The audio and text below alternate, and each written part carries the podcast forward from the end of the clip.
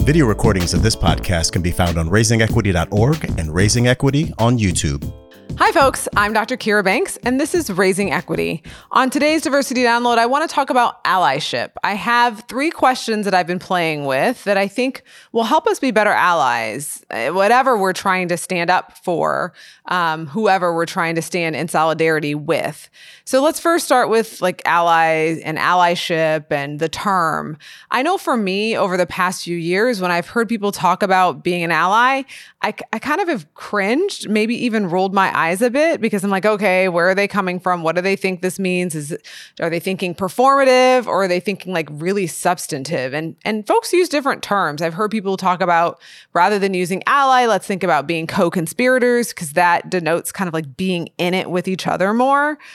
And I think whatever term you use, being an ally means you're showing up uh, for a group that you're not a part of. So you're showing up and you hope that what you're doing is seen as supportive, as as being um, an ally advocating, and and yet that's something that you don't get to necessarily claim. That folks in that community get to say yes what you did what you said how you behaved that that felt like it was in solidarity and so i'm i'm hesitant in some ways to to kind of label um, you know be label myself or claim ally. It's more of I attempt to show up for others and I have to be in relationship with folks who have different identities. I have to be in community to get the feedback to know if it lands, if I am being effective.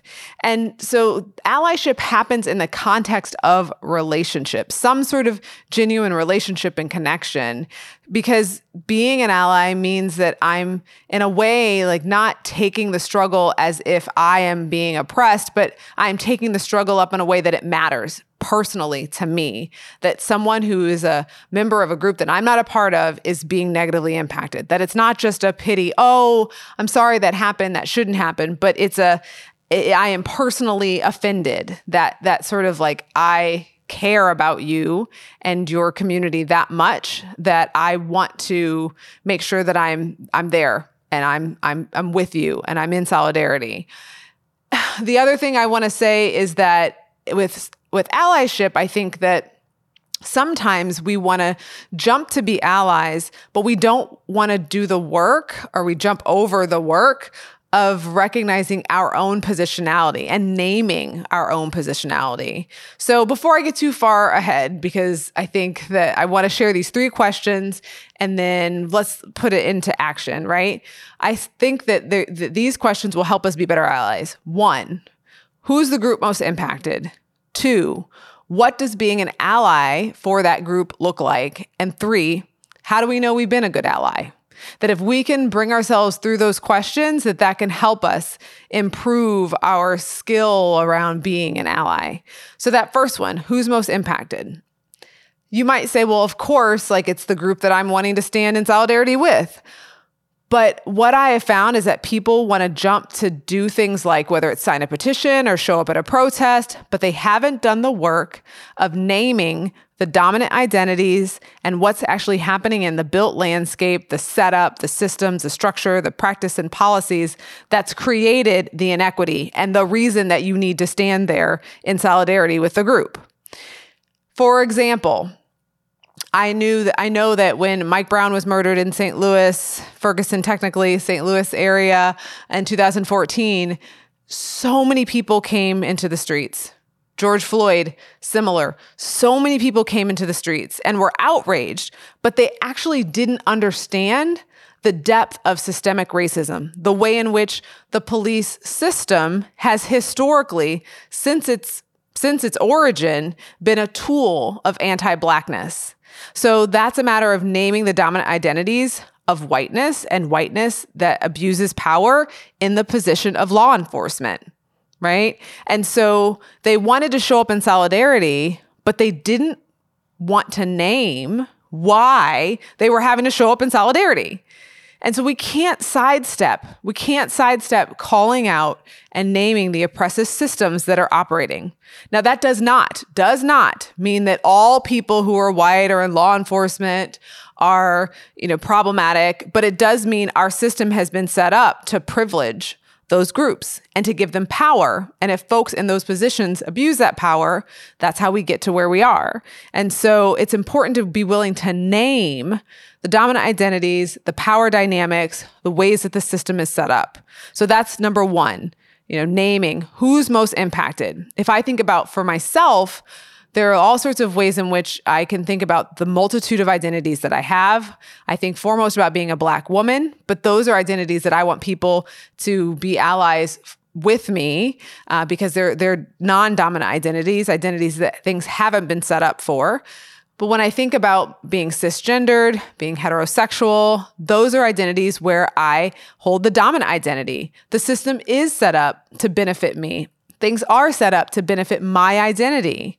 And so that's where I need to be mindful of thinking about like, so the trans rights issues that are happening across the country, the assault on folks who, in terms uh, of gender, identify on the spectrum, and the way in which agency and choice is being taken away from folks uh, who are young, who want to seek um, hormone therapy, just the, all of the ways in which we are either blocking education or access to medical care those are things that don't impact me, like me personally, but they impact me personally because I want to be an ally. I want to advocate. I want to show up for my friends. I want to show up for my friends who identify as non binary, folks who identify on the spectrum, my folks who are trans. I want to stand in solidarity. And so that's where I have to do my work in understanding who's most impacted. That I don't just get to say, oh, you should be able to have this choice that I have to do my research and my work to understand the history of trans rights in our country or lack thereof, the different ways in which, as a community, they've been attacked. And marginalized or the history of folks who are on the spectrum in terms of gender and whether it's through understanding like their role in the Stonewall riots or understanding the different ways that folks were accessing care and support and medical uh, transitions historically and present day there's education that I need to do to be able to show up as an ally. And that's ongoing work for me. That's it's not done. It's something that I that I continuously am like, all right, this is not a way that I identify. It's a it's a group that I'm not a part of. This is where I'm called to allyship. Let me do my research right? And also, let me continue to be in relationship with folks and community and not put the burden on them to teach me, but also be open to being teachable and open to learning, open to being taught, open to being non defensive. So, if I want to show up as an ally in that space, right, that's a whole bunch of work in that first question of who's most impacted, that I have to understand not only folks who are impacted, but also my own identities, my own dominant identity, where things are set up for me, things are set up for my identity. What are the ways in which I take up space with my cisgendered identity? What are the ways in which I take up space and have things set up for me? Right? How can I understand some of the privileges that I have and then leverage those perhaps? And that takes us to the second question What does being an ally look like? Like, what is that behavior? I think too often we jump to that second question and we haven't done the work of the first, right? So you have folks who are swooping into a to a Black Lives Matter, Movement for Black Lives protest, and they're doing all these things, and it's like wait do you does is that allyship? Is that what folks who organize this action wanted from you? Right? You need to ask yourself that question. And so in that same way i have to ask myself the question of what do my trans friends my non-binary friends want? What does allyship look like? Does it look like showing up for an event? Does it look like using my cisgendered privilege to advocate for or against some legislation uh, what does it look like? And to ask, but not ask in a way that just sits back and says, oh, tell me what to do, but asks in a way that says, I, I'm willing to be humble enough to be told what to do because I'm sure I want to show up for you. I don't want to just show up and do what I want to do, or as some people have talked about, like a savior mentality, like like be glad I'm here to save the day. That's not how we want to engage folks. So we want to be willing to ask. We want to reflect on our own identities. We want to think about the spectrum of behaviors that we could engage in. So it's not just one way to be an ally. Like, what are all the different ways that are on the table that we could show up and advocate? And then how do we create space, like to to not center ourselves as members of the dominant group? What does that look like to center those most impacted? That is a question worth sitting with. And I think all of those questions, sub questions, can help us get to what it, what it actually looks like to be an ally. And then once we've reflected and tried out some behavior, then we've got to ask, well, how do we know we did it well? How do we know we've been a good ally?